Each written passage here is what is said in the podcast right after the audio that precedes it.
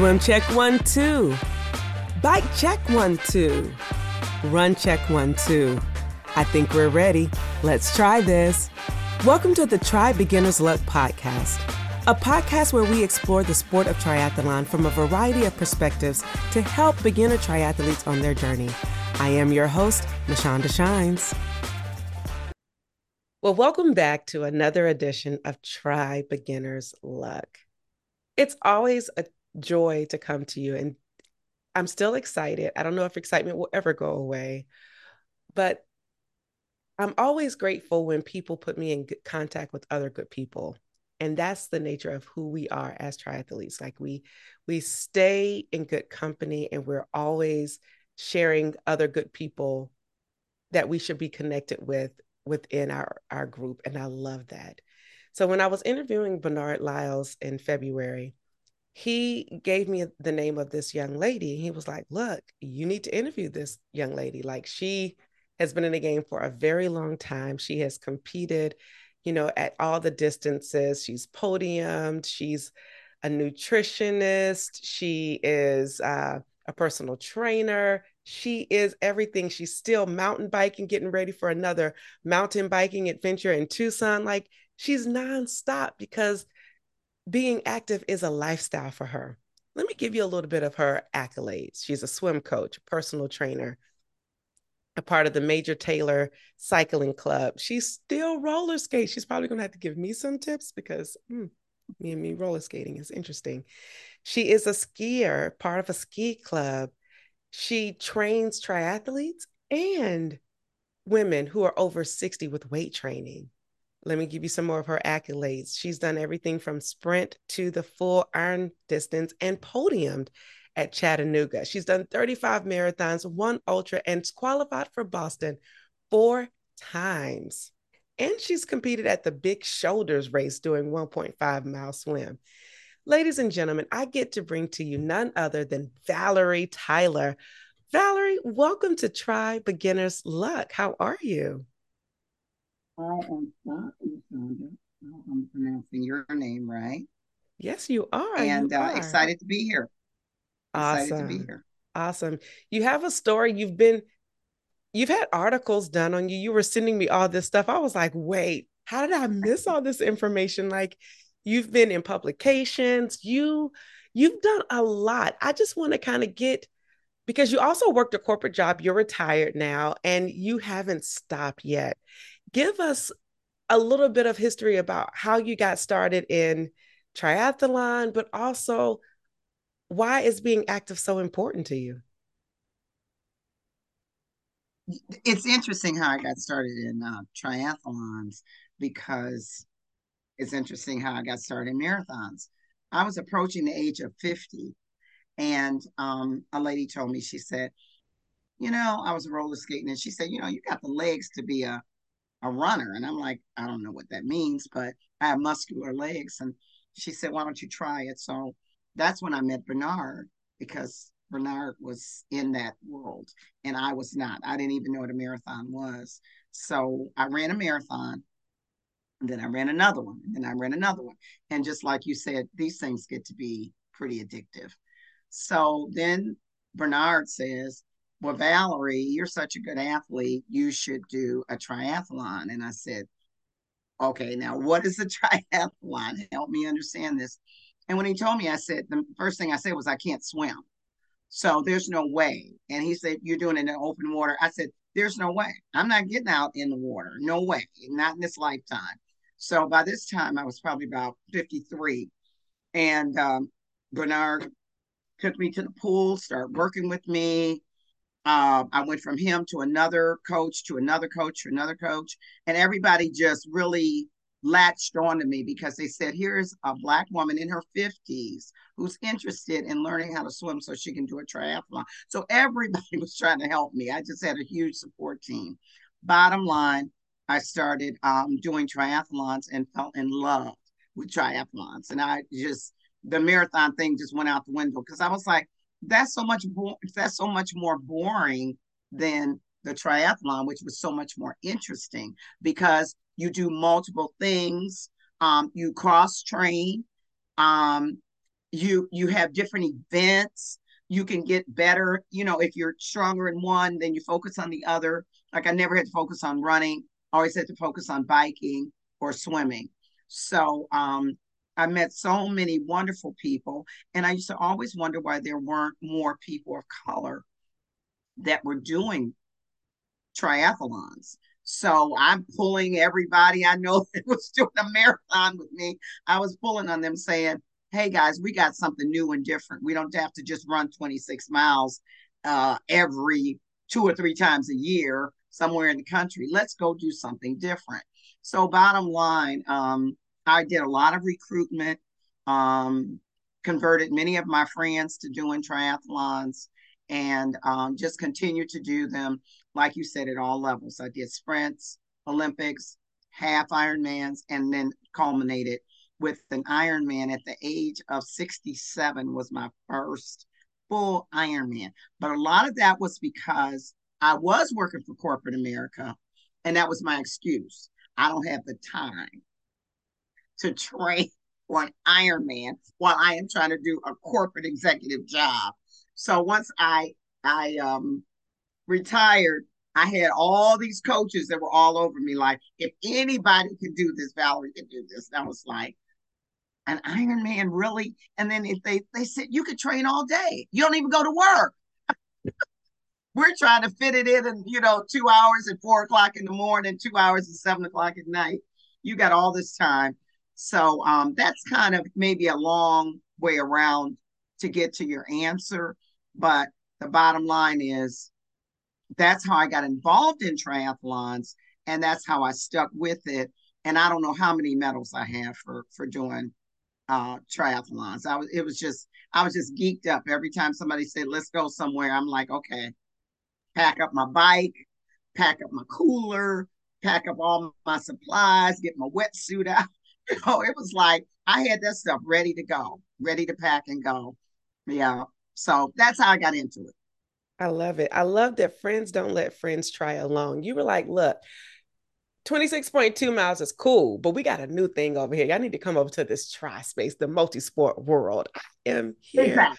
for that. So thank you for your recruitment efforts and getting some of your friends to come over to the good side, you know, the side where they can do three things instead of just one. And it's a good cross training for it all. And and, who and it's fun. It's fun. That's it. That's it. But I want everybody on the line to know that triathlons are a lot of fun. You laugh a lot, you cry a lot. It's very emotional, you know, the ups and downs. Yeah. Yeah, that it is. It's a lot of ups and downs. And and you're right. When you were saying that, you know, when you're having your corporate job, it is a little challenging to to train uh while working, especially you said like training at 4 a.m. and then at 7 a.m. for two hours. And you decided, I'm gonna wait when I finish. And your friends held you accountable. And I like that. They did. They held they you accountable. That was my excuse, right? That was my excuse. And then when I retired, they said, Well, you don't have any more excuses. Oh, it's time to go. It's it's go time. It is go time.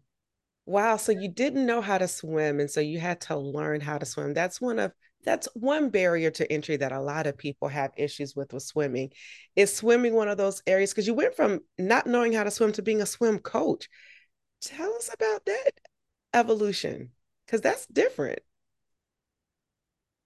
i had a lot of people working with me and when i felt like i had maxed out with one coach i went to another coach when I felt like I had maxed out with them, I went to another coach, but they were all in the tri world. So I was always moving my game up.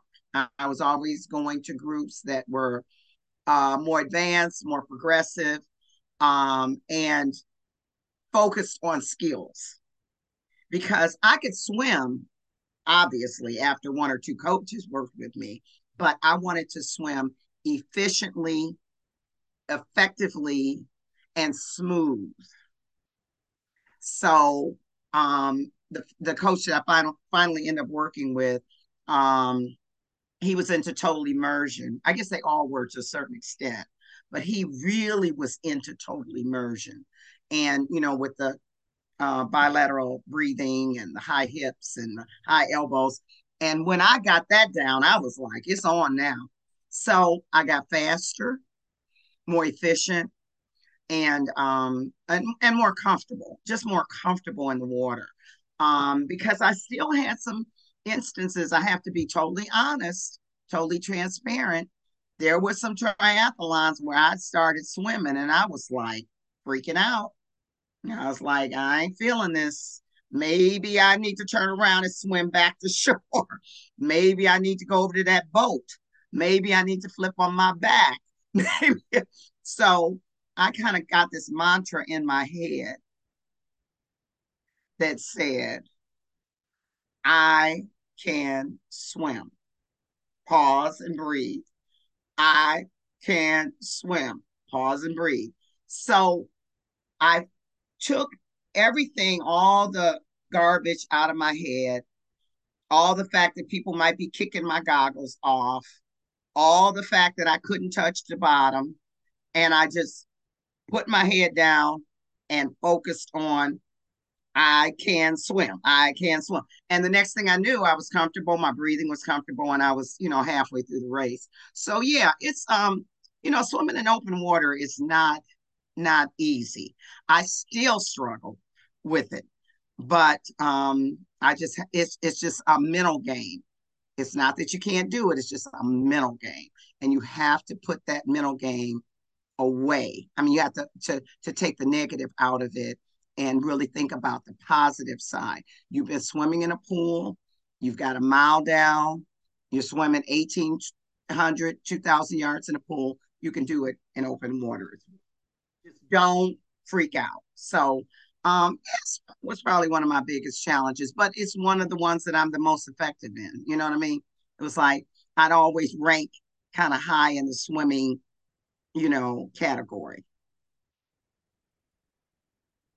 Oh, and what? Oh, here's what you said. What made me better, uh, Mashonda? What made me better is that I'm when I'm trying to learn something or, or get better at something, I I I overdose on it. So I swam four or five days a week for years. you know, that that's what I did because I said the only way I'm going to get better, the only way I'm going to get comfortable is repetition mind over matter, muscle memory. So I just kept doing it and doing it and doing it till it just became, you know, I became comfortable with it. So I don't think that people can learn to swim by going to a swimming lesson and then going to the pool one day a week.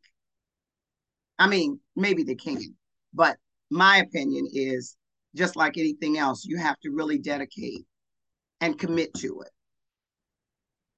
Yeah, and swimming is just one of those sports that you if you want to get good, you got to dedicate some time in the pool. Like you you don't get to see increases in the pool without putting in the work, period. Uh what I love is you said this and um you you kept raising your game up. You step you stepped your game up when you you learned all you could with one coach, you went to another group or another coach. I've never thought about that. Like just never thought about that. And I bet uh, Maria's in the background, like, yes, yes, and yes. Like, you know, people can take you to so only to a certain level, and then it's time to elevate uh, and elevate your experience. And so I think that is valuable. Sometimes we can get so complacent in our groups because we love them. They're our friends. We've been with them for so long. Um, but they're not really helping us to elevate our game but raise your game up step your game up that's that's that is going to be the title of this step your game up you also mentioned total immersion i'm a swimmer and doing total immersion for me was trans it transformed my stroke i picked up bad habits along the way rightfully so was putting out more i was less e- less efficient and when you were like efficiency, smooth, high elbow, I dropped time off of my uh, swim just by being relaxed. Who knew I didn't have to be all tense swimming? So I I agree. Like total immersion is a really good. It's not for everybody, but it is for those. Uh, but it's great for beginners who really want to get. it is great for beginners.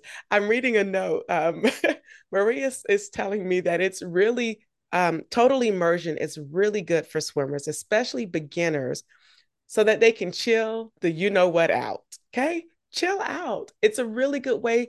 And when you're in the uh, pool, out open water swimming, you take some of the TI total immersion techniques to open water, and you will be surprised at how relaxed you are in open water. Even when people are kicking you, even when there's waves, even when there's jellyfish, you'll be a little bit more calmer because of how total immersion um, total immersion teaches. Now, are you a total immersion instructor since you're a swim coach? Yes. Yes. Ah. We go ah. through when a when a new um, swimmer comes to me, and we get a lot of people that don't even want to put their head in water, which you know, so mm-hmm. it's such an uh, um, a step by step approach to getting people to get comfortable in the water, to get balanced in the water, and to understand the mechanics of what's happening with their body and mm. why certain movements will help cut you through the water, you know, by pushing, taking the hip and pushing it into and driving down with it, driving down with the hand and reaching along. So there's so much to be said. So I love to take somebody new. It's almost easier to take somebody new and mold them than to take somebody that has some bad swim habits and try to break them. I'm working on one now and I'm like, like me. It's hard to take us. I know Lloyd was like, Mashonda, if you just don't get out of your head. But no, I love that. I really do. So you came in the sport as a runner doing marathons. So you had the rundown. Tell us about yes. your biking experience because biking can be one of those where if it's not like biking like you were when you were a kid. It's very different. So tell us about your biking experience. Well, the first thing I had to figure out was I had to get off a uh, off of a uh, of a, a commuter bike and get a road bike. that was the first thing, and then I had to understand I had to spend some money on a road bike. Then I had to understand I had to get clip-in shoes. Then I had to understand that I definitely had to wear a helmet. Then I had to understand that I had to carry in a pouch tied to my bike, nutrition. Then I had to get water bottle cages and make sure I had not just water, but nutritional protein and carbs in the water bottle with an extra packet on me. And then I had to understand that 20 to 30 miles is not a long bike ride. yeah. So, so biking was probably, you know, just a huge learning for me. I mean, just huge. And then when I got in the bike club and these guys had this testosterone and they were like pedaling fast and and moving out and changing gears and going up and down here. I'm like, oh, wait, wait, wait. So I found myself over time, this is over time, becoming a, I consider myself pretty competent biker. But it took biking, I thought, was one of the toughest. You know, I, I mean, swimming can be scary, but it's not hard. I felt that biking was hard because it is not easy to ride it, you know, an average 18 to 20 when you're not experienced, when you don't really have a trainer at home that you're working on during the winter. And then all of a sudden in Chicago, well, let's go out. It's May, but it's cold. Well, then get some long pants. We're going to get started and we're going to be great riders by August or September by the time the triathlons come up. So um, I felt like I probably spent the most time on the biking because I felt like that's where you can really make up your time in a triathlon. That's where you can really make up your time. So if you're really a good biker, you're going to do well in the triathlon because that you spend more time on the bike than you do anything else. Yeah. I felt, you know, like when I was in the Ironman, uh, they gave you eight and a half hours for the bike. They gave you six hours for the run. I mean, well, maybe six and a half hours for the run, but the bike was the majority of it. 116 miles we had to do in Chattanooga, and that was no joke. So my bike training was everything. I mean, I could have discounted, thrown the swim out the window, thrown the run out the window because you can always walk, run. But that bike, when you get on that bike, you have got to move. You have got to push that pedal. You got to change those gears. You know, you've got to last for a long, long, long time on that bike. Yeah. So um, I would just encourage anybody get to swim down, but spend the time on the bike. Spend the time on the bike. You can run, you can figure out the run, you can walk, you can do it. You got to ride that bike. You can't ride that bike at 13 miles an hour. Not for a long, not for an Ironman or a half, for sure not for right, a sprint right, or exactly. an Olympic, perhaps because you know you're just learning. So there's there's different levels, but I love the fact that she was like, first I needed to know how to do this, then I needed to know how to do this. Y'all, that's real stuff. And sometimes you don't even get all that in the season, but that's why Tri Beginner's Luck is here to help you to let you know there's a lot of stuff that you need. And these are the real things that people sometimes forget to tell you. We had a guest on uh, a couple of weeks ago, and they were saying he was like, Oh, yeah, I forgot about that. Because once you have done so many races, you forget about the things that beginners need to know. And you forget about what it's like to be a, a newbie all over again. And so I love the fact that you pointed out all those different things and all those truths that need to happen. So take us through your first race. Take us My back to that race. Your first race ever the first race ever. Your first triathlon. I freaked out be... in the water. Okay, okay. First triathlon. I freaked out in the water.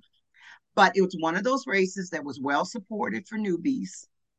And they had what they call swim angels mm. that will come out.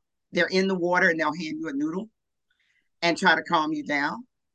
So as soon as I saw that I could not stand up, I freaked out and I called, I put my hand up and I said, I need a noodle. So she brought me a noodle and I kind of held onto the noodle and she's, you know, are you okay? Are you calm? Do you think you can do this? You know, do you want to hang on to the noodle longer? And I held onto the noodle and I looked around and people were swimming past me and I'm like, I swim better than they do. What am I doing holding this noodle? Gave her a noodle back. Like, take this noodle. Started swimming and I had lost probably maybe a minute or something, but it just shows that my head, I just freaked out. Yeah. So um, they it gave me a chance to collect myself, and I went on and and got through the swim comfortably, totally comfortably. It was a sprint. So what is that? Four hundred yards. What's a sprint? So a sprint depends. A, it can be anywhere between a half a, a half, half a mile. Half yeah, a half a mile between 500 and 750 meters, depending on the oh, race. Got it. Yeah. Okay. Okay. So this one I think was 750. I think it was a full half a mile. And I had the capacity, I had the endurance. So I got through that.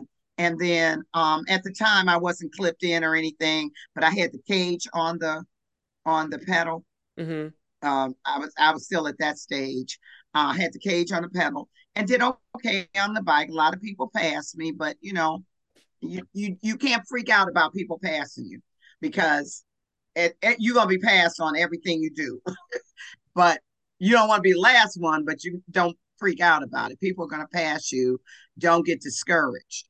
And then uh, the run, obviously, I had to run. So I actually did pretty well overall um, in the uh, sprint. Um, and I was encouraged to say, I want to do it again because I didn't want to freak out in the, you know, I just wanted to, it to be a smooth, positive experience throughout. So I, I did sprints for a, a long time before I stepped up to an Olympic. And when I did the Olympic, it was super easy.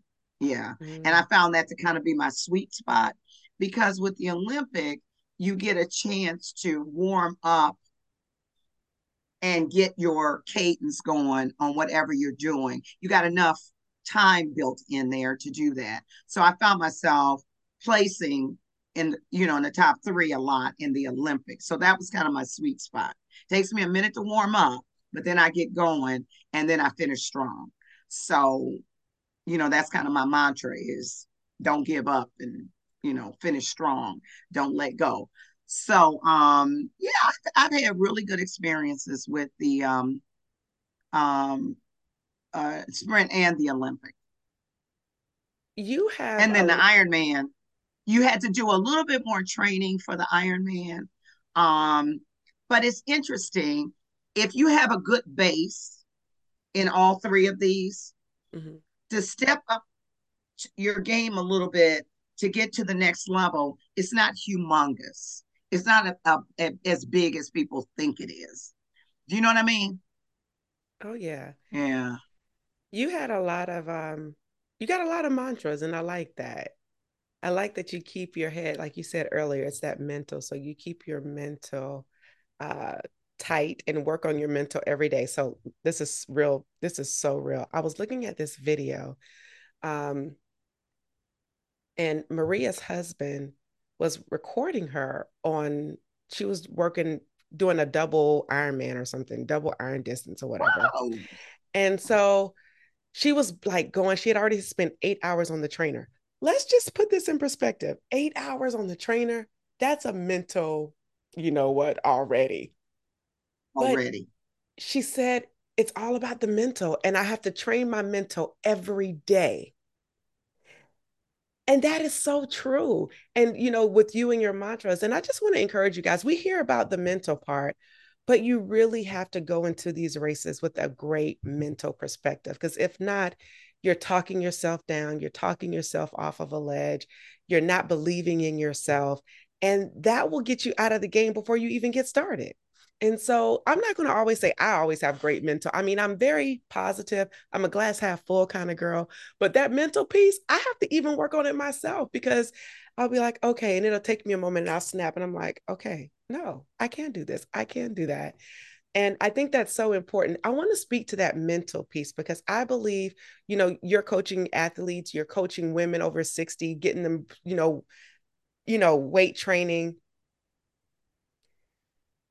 What are some of your mental exercises that you do aside from mantras that help you and your athletes stay focused? Well, what I what I try to tell people is that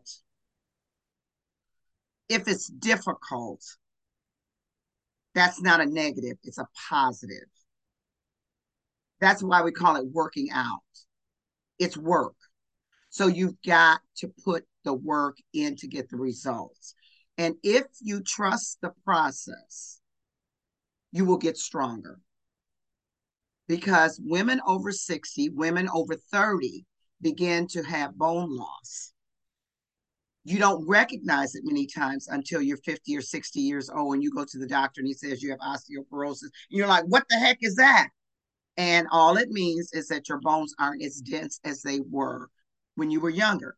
And you have more, you're more vulnerable to fractures and breaks and that kind of stuff. So what I tell them is if you do strength workouts, what's impossible is possible.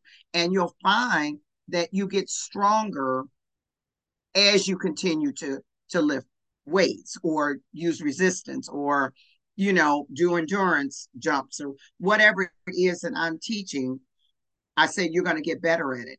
And where I really get a lot of feedback and a lot of satisfaction is that people come back to me and they tell me that they've reduced their they're off their blood pressure medicine or their A1C is lower than it was before so they don't have to be pre-diabetic.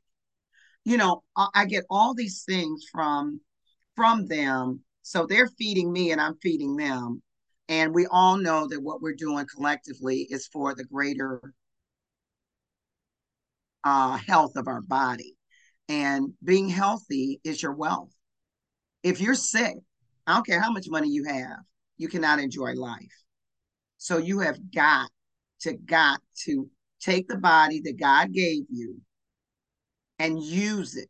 Don't sit and become you know, complacent and a couch potato. If you don't use it, you lose it.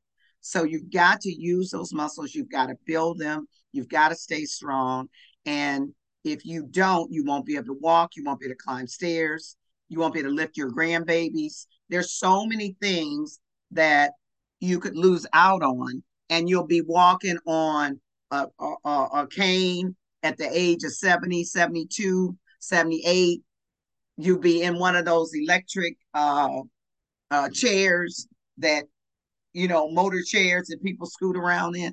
So, um, those are some of the things that I say. You know, I can't really recall it off the top right now, but that's kind of where I go with them is that um, this is good for you. It's good for your body. It's good for, you know, for your strength. It's good.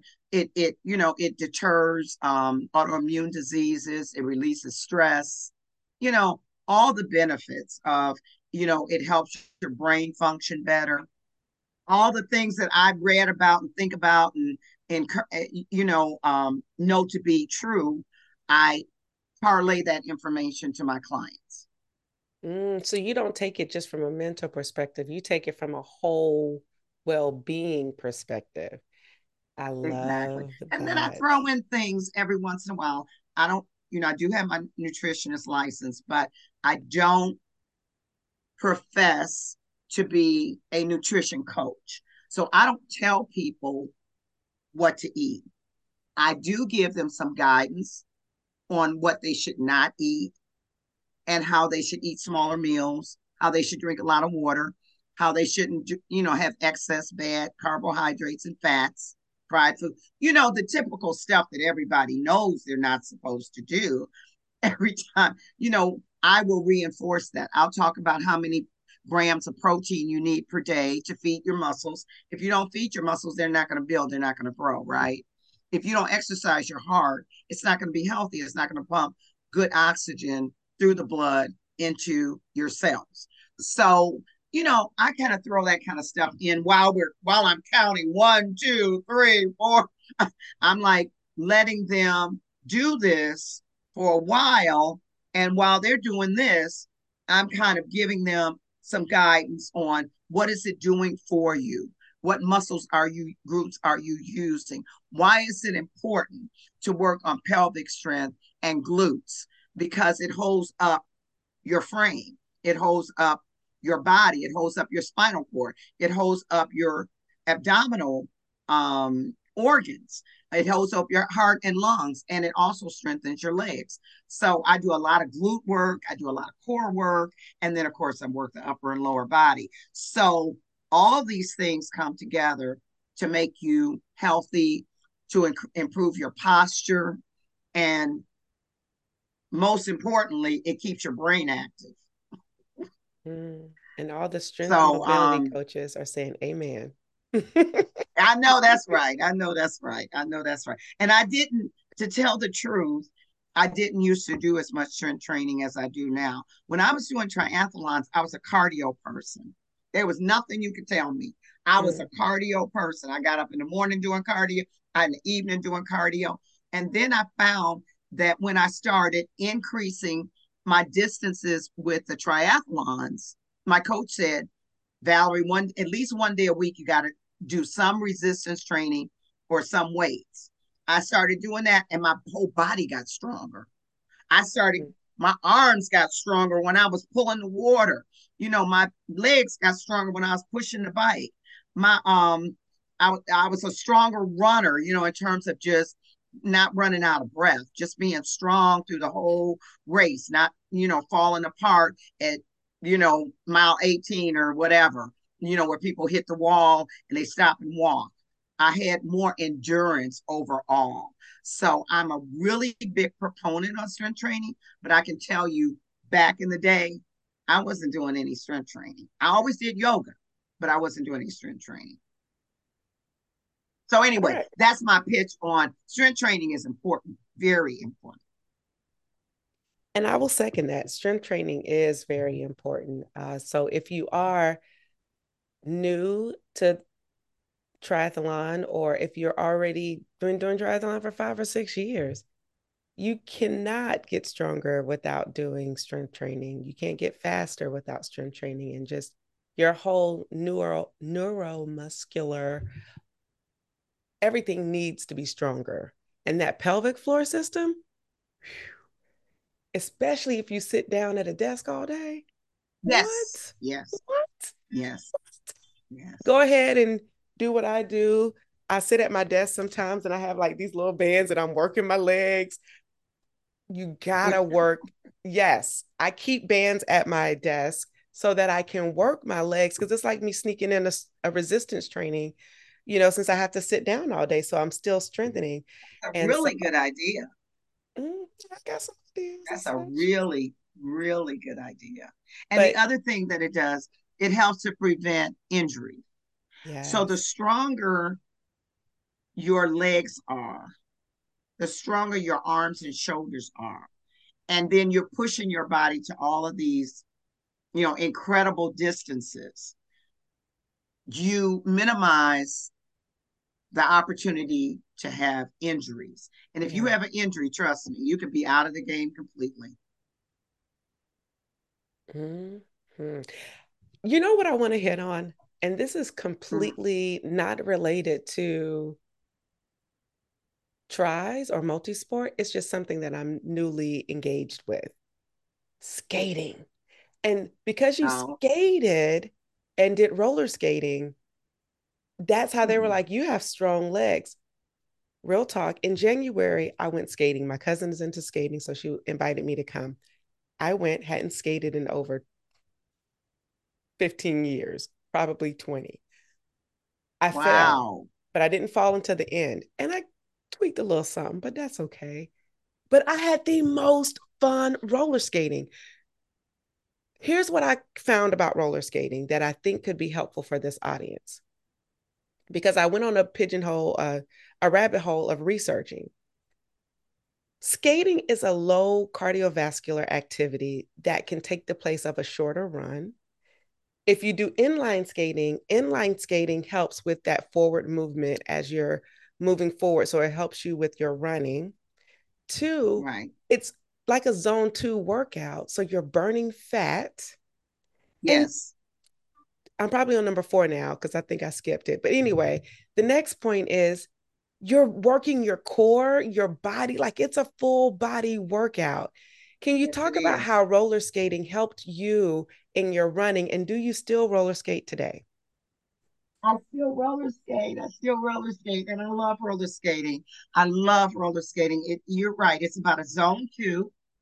It works your quads, it works your glutes, and you're working your arms because your not arms aren't just hanging down. So you've got your arms working, you got your whole body working, you got your core, your obliques, everything's working as you're roller skating. You got the rhythm, you got the music, you got people, your peeps around you, you chit chatting while you're rolling. Hey, hey, this, hey, that. So it's a social sport as well as a fun sport.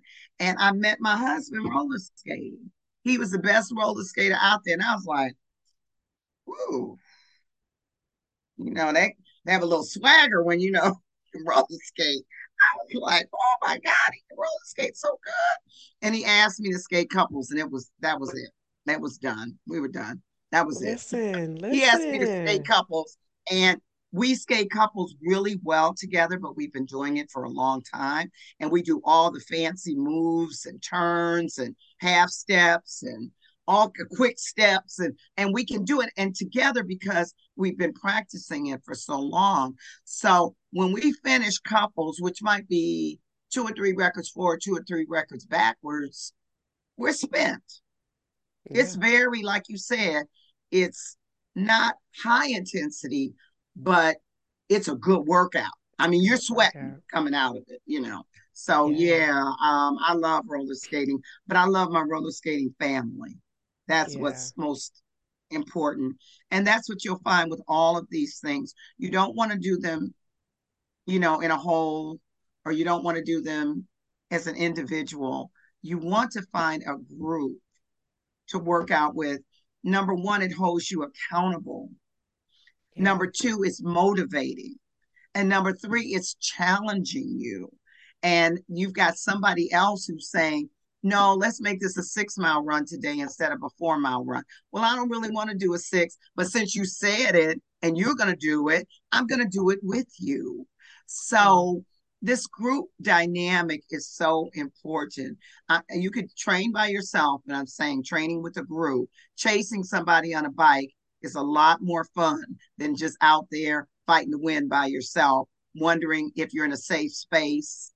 It's it's just the numbers really really do help and that kind of gets back to the skating thing i was a i was a strong skater and that's why the girls said i think you could be a strong runner and to your point mashonda it probably translated i don't oh, yeah. you know i didn't see it but i had never run before and i ran a marathon in four months you know i trained and ran one in four months so mm-hmm. it's something on this skate it's something on that skating. Uh, Maria posted it's a good it could be a good post uh, season exercise. Um, but yes, I do think there's do something to that the skating, and plus there's a new resurgence of roller skating that's coming about. I like I get lost in watching skaters skate now on Instagram. Like I just roll and I'm like looking at them doing their dances and wishing I could do that, but I'm just still trying to have my balance forward and not lean back and fall. But anyway, went off on a tangent, let me, think it was a good tangent. let me make one more point on the skating thing. Mm-hmm. Skating requires balance, right? Mm-hmm. You got to have good balance to skate. What are you using when you skate? You're using your core, core, to keep your balance. When you're running, what are you using? You're using core. your core to pick your knees up, to move your arms.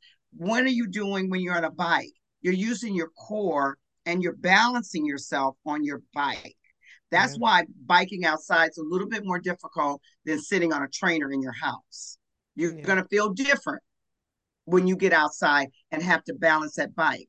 You take it for granted, but it's something to think about. Think about when you're swimming. You're swimming with your core. You're swimming from side to side, and that core is what's working. That core is what's helping to drive that hip down and push that arm out. So I think that getting back to basics, I think the fact that I was a roller skater and a skier, that I had balance. And that's what helped me translate into being successful in other sports. Get back to basics, y'all. Let's get back to those fundamentally awesome activities we used to do when we were when we were young. I like it. I'm here for go. it. Miss Valerie, Yes.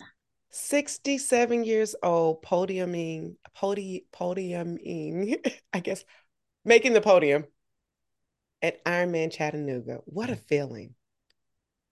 Walk us through. Girl. now, this is what's funny. This okay. is what's real funny. I finished the uh, Ironman, felt great oh, you know, whatever. I, I, I wasn't even tired. I mean, it was just it had been a long day, but I wasn't even tired, right? So I'm just chit chatting and going back to you know hugging everybody, taking pictures, kissing babies, and then I go. My whole family's down there, so we go back to our B and B. I go to bed.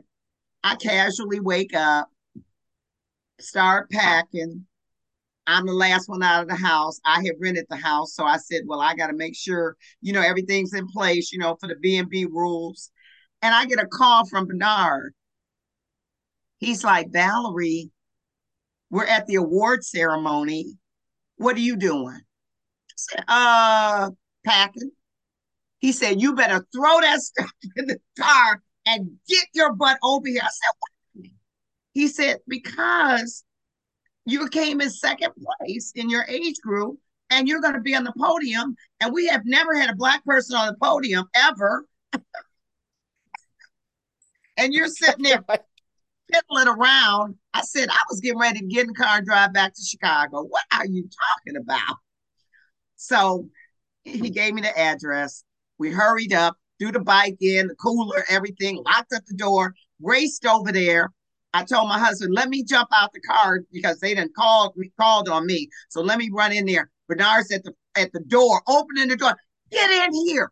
And I mean, not two minutes after I walked through the door. They called my name. Wow.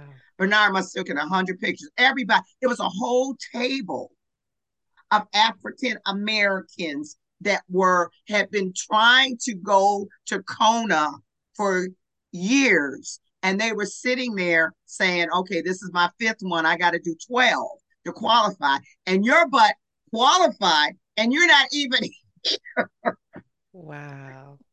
It was so because I don't I didn't do Ironman. So I did my mindset, I didn't understand podium and placing and all of that. So when they called my name up, baby, I was up there, hey, hey, and all the black people screaming and hey, hey, and my was coach was going, yes, yes, and I know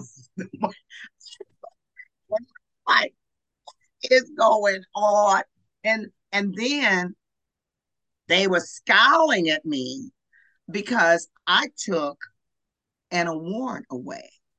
It's like, where did she come from? We ain't never seen her before. She ain't in our circles. She don't go around the mm. country doing Ironman like we do. We're like a posse. We always come out one, two, three. who is she?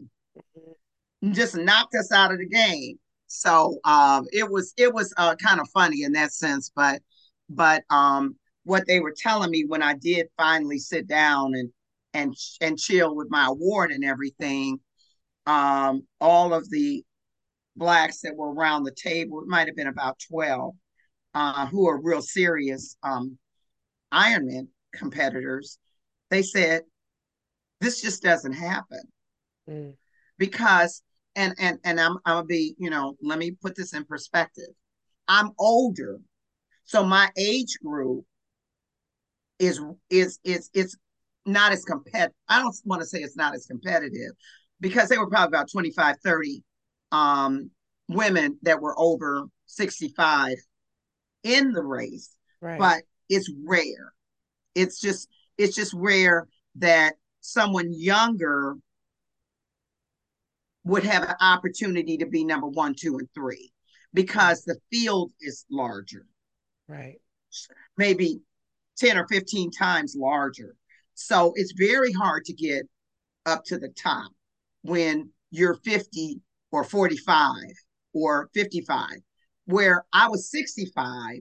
So I'm not saying it was any easier because I beat a lot of people that were younger than me, but it just wasn't as competitive in terms of time because they give you more, they expect that you're going to be a little bit slower as you, you know, as you age. So, um, it, it, it you know, it's hard to get podium. It's hard to get podium. So when they told me I qualified, did I want to go to Kona? I was like, uh uh that ain't what I'm trying to do. It's one and done. I wanted to do it. It was a challenge. Mm. I did it. I'm done. But my inspiration comes from looking forward and saying, I would like to see other African American women, whatever age, participate and, and finish Ironman competitions. That's what I would like to see in the future. So looking ahead, I don't want to be saying I'm the only one that reached the glass ceiling. I don't get a I don't get a kick out of that. What I get a kick out of is seeing somebody follow behind me and mm. kick my butt and do better and have a, a you know less uh, and finish in a in a faster time than I did, and not have to wait till they get to be my age to do it. Yeah, uh, you said a lot in a mouthful, and um, I know there's people out there that would agree with you. There is sometimes triathlon is a friendly sport. Let's not get that twisted, but it can be territorial, and you have your cliques and that's just it happens in any sport. And so i do want to just say i apologize that you had such an unwelcoming experience when you podiumed for the first time. And yes at those events all the black people seem to come together because there's not many of yeah. us and people don't there's not many of us. And so it's just like wow hey how you doing? Let's let, let's come together. Even if we don't know each other it's just like we gravitate towards each other because at least we know we'll exactly. be friendly with each other versus sometimes the unwelcoming sights you know unwelcoming feelings that we get from other ethnicities at races like this especially when you're a competitor competing and you're taking some of the top slots. And so i do want to say i apologize um, that you've had to experience it and so many people who are quote unquote not they don't look the part that have to experience that unwelcoming feeling. But i guess it comes with the territory of sports and anything you know there's there's an uncomfortable feeling that people get where they feel like they have to bottom feed versus just be like hey everybody can eat. We all can eat. We ain't got to be bottom feeders. But you. It's a mentality shift that will have to take place in everyone's own personal journey. And when you get to that point of uh, knowing that it doesn't matter how we are in the same group, there's enough for all of us to to get what we need, quote unquote. We can all eat. There's enough. Like we don't have to be crabs at the barrel trying to just get it and hold tight. You know, the tighter your grip, the less you get anyway. Have an open hand. Exactly. Be generous. Exactly. But open anyway, up your hands. Open up your hands. We digress, but I think that that's good because you're right. There's a lot of people, um, a lot of African Americans that I've started to see, and just people in color, black, brown, um, uh, people who I'm seeing in the space now that are competing and being able to compete at a higher level and it is warming to see because it's like man that's aspirational. It's it gives you a, yeah. a, object to be like i can do this too. I can you know make it to the to this level if i keep trying and going hard. And i just appreciate it. I i, I really do. It, it's warming to see more people that look like you on the course and you know from some people it's like getting to see more women on the course. But for me i really love when i go to an event and i see diversity period. Yes. However it is you know i just I, I i love i love that. Wow. We've had a fruitful fruitful conversation. I'm sure we can keep talking and keep going. Uh, but i want to hit on this i want to hit on this uh, particular article that i got to read and i was wondering you got an opportunity to learn how to train uh, like a pro uh, with hoka and so you and Sika yes. Henry, yes. Um, are you a uh, are you? With, I was honored. Tell tell us about that. So you and and Sika got together and did this uh, piece with Hoka. Tell us about that well, experience, or it was well, separate. Here's the thing: we we were reached out to independently. Oh. Yes, we were reached out independently. So I think that they wanted to do an article on diversity and mm-hmm. to show black women. You know, Hoka, everybody has a diversity leg or arm in their company, something called D&I, diversity and inclusion. So there was probably some mission mm-hmm. or some project that somebody had to go out and find top talent. In the athletic world because Hoka, what do they do? They build shoes, running shoes, right? Mm-hmm. Running clothes. They're not so much a triathlete kind of thing, but they they definitely are marathoners. So they reached out to me because I did both, right? They reached out mm-hmm. to Sika because she did both. And they interviewed us independently and then collaboratively folded the article together. Uh-huh. Yeah, that's kind of how that came together. But they asked us the same questions independently and it was interesting how if you re- you know when you read it it almost reads the as same. if we were just perfectly in sync with each other Which because is it is what it is it is what it is you know so. absolutely and that's why i was asking i was like did you guys do that together because the no. answers were very similar but i guess very similar it's a lived experience that i think a lot of people of color go through. So it's easy to have a similar experience. And so I'm going to make sure that we put the link in our show notes because I think it's a good read for people to see. And it's a really you know, good read. It's a really good read. So yeah, yeah. Okay, okay, okay, okay. We've talked about a lot. We didn't talk about everything, but I love the fact that you started and you continue to step your game up. And at the end, you had a choice to go to Kona because you qualified and was like, I'm straight. I'm good. I did what I needed to do and I'm I'm done. And now you've moved on to so many other beautiful things like your mountain biking in Tucson. Tell us about some of the the things that you're doing now to stay active. Oh, I do so much. Okay, so the first thing, and it, I'm, I won't take long. I do a lot, but I won't take long. Um, I'm a, I'm a uh, personal trainer. So what I do is I teach clients strength training on Zoom, just like we're doing right here. So what I mm-hmm. do is I stand in front, I talk about what we're going to do, what group of muscles we're going to do. I demonstrate and I do the workout with my clients. I keep mm-hmm. it at 40 minutes because that's about how long you can kind of keep somebody without them kind of fading out or dropping off or something. Right. So I keep it at 40 minutes. I do a little bit of yoga stretching. Then we go into a standing routine. That's 20 minutes down, 20 minutes on the floor, working, you know, just some serious core they can choose their weights. So I do that five times a week, five classes, and that's it. I take no private clients. No private. I used to, but you know, my time seems to be more valuable the older I get. I'm like, I want my time back. So if you want me, you catch me on Zoom. Then the other thing that I do is because I want to do things. It's because I want to do things. I leave there and go swim a mile or two almost every day. I leave there, I go to yoga. Real big on yoga. I do that. I take a class to keep myself fresh.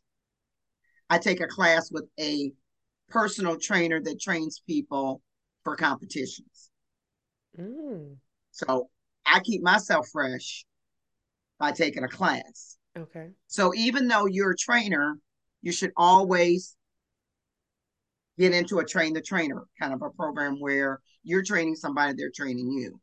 Um, so never isolate yourself and think I know it all, right? And then the other thing that I do is um, I have a Peloton, but I also have a CompuTrainer. So I'm working a program on my computer called Trainer Road, and it's guiding me on a personal journey to build my strength. So I, I've been on uh, Trainer Road for six months. I finish Sunday. I leave the next Sunday. We go out to Tucson.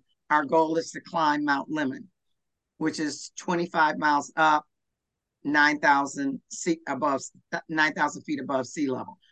I, my goal is not to get to the top. See, I'm reasonable. I know my limits, but if I can just get to double digits, I'm good.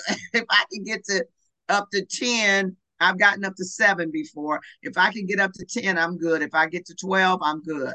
But it's straight up. There's no leveling. It's straight up. So you take, you take, you you choose your battle. Do you want to stop and have to start with on an incline, or do you just want to keep going until you're just so exhausted you feel your heart pumping outside of your body? You're having an outer body experience. So it's very challenging.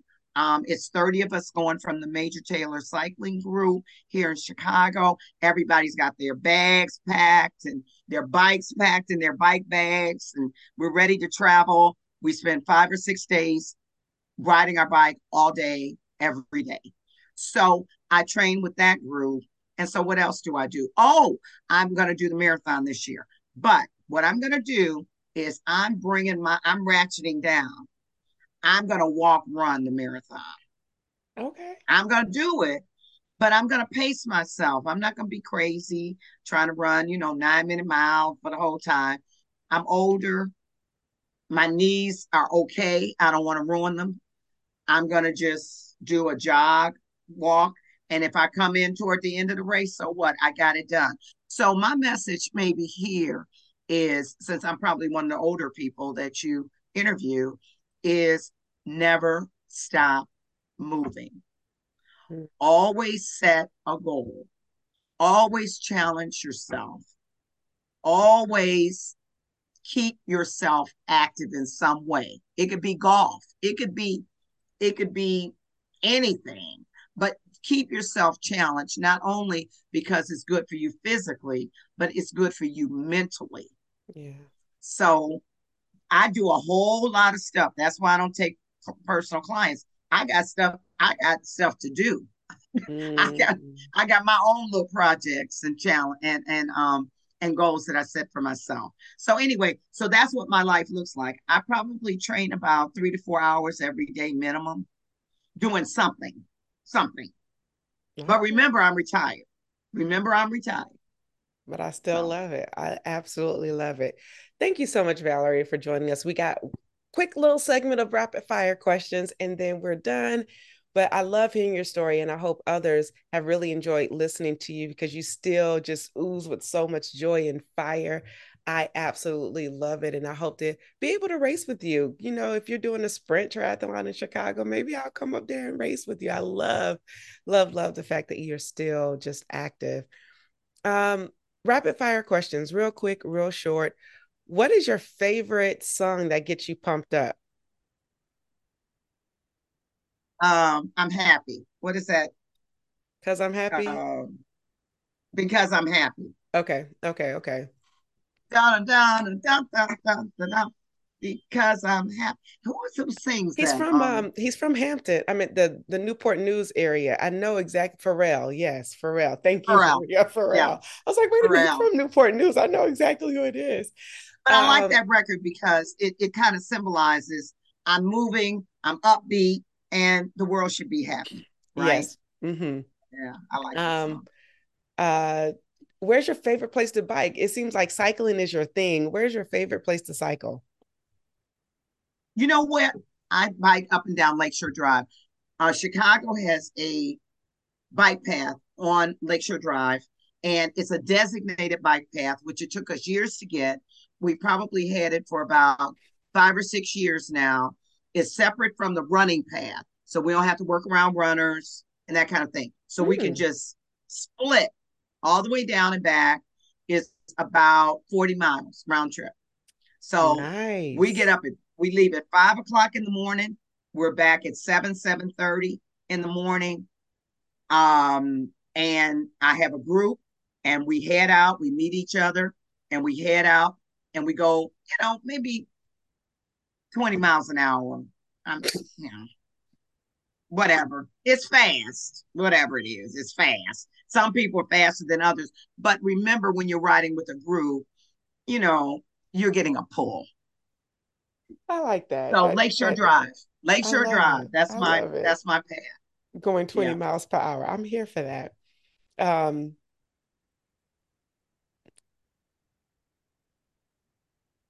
do you have any race superstitions?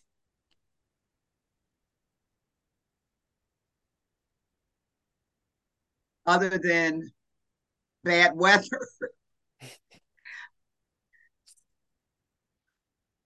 One time I did a race in the rain and I said, you know what? If I knew if I know it's gonna rain, I'm not doing it. Mm, okay. I don't want to slide on the I don't want to slide or slip. Mm. Bikes get very slippery on wet roads. So I guess my superstition would be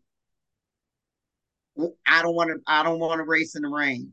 No, no racing in the rain. This is a black girl hair question. What did you do for your hair when training and racing? Well, I just started growing locks. Um, okay. and so I have a little extensions right here, but my hair is maybe about my my locks are about this long, mm-hmm. but I mm-hmm. wanted to add something so I could have a little more puff, you know, and cut it as I grow. But I kept my hair cut real short. Mm, so that you I kept train. it cut. Yeah. I kept my hair cut real low, not bald, but close to bald.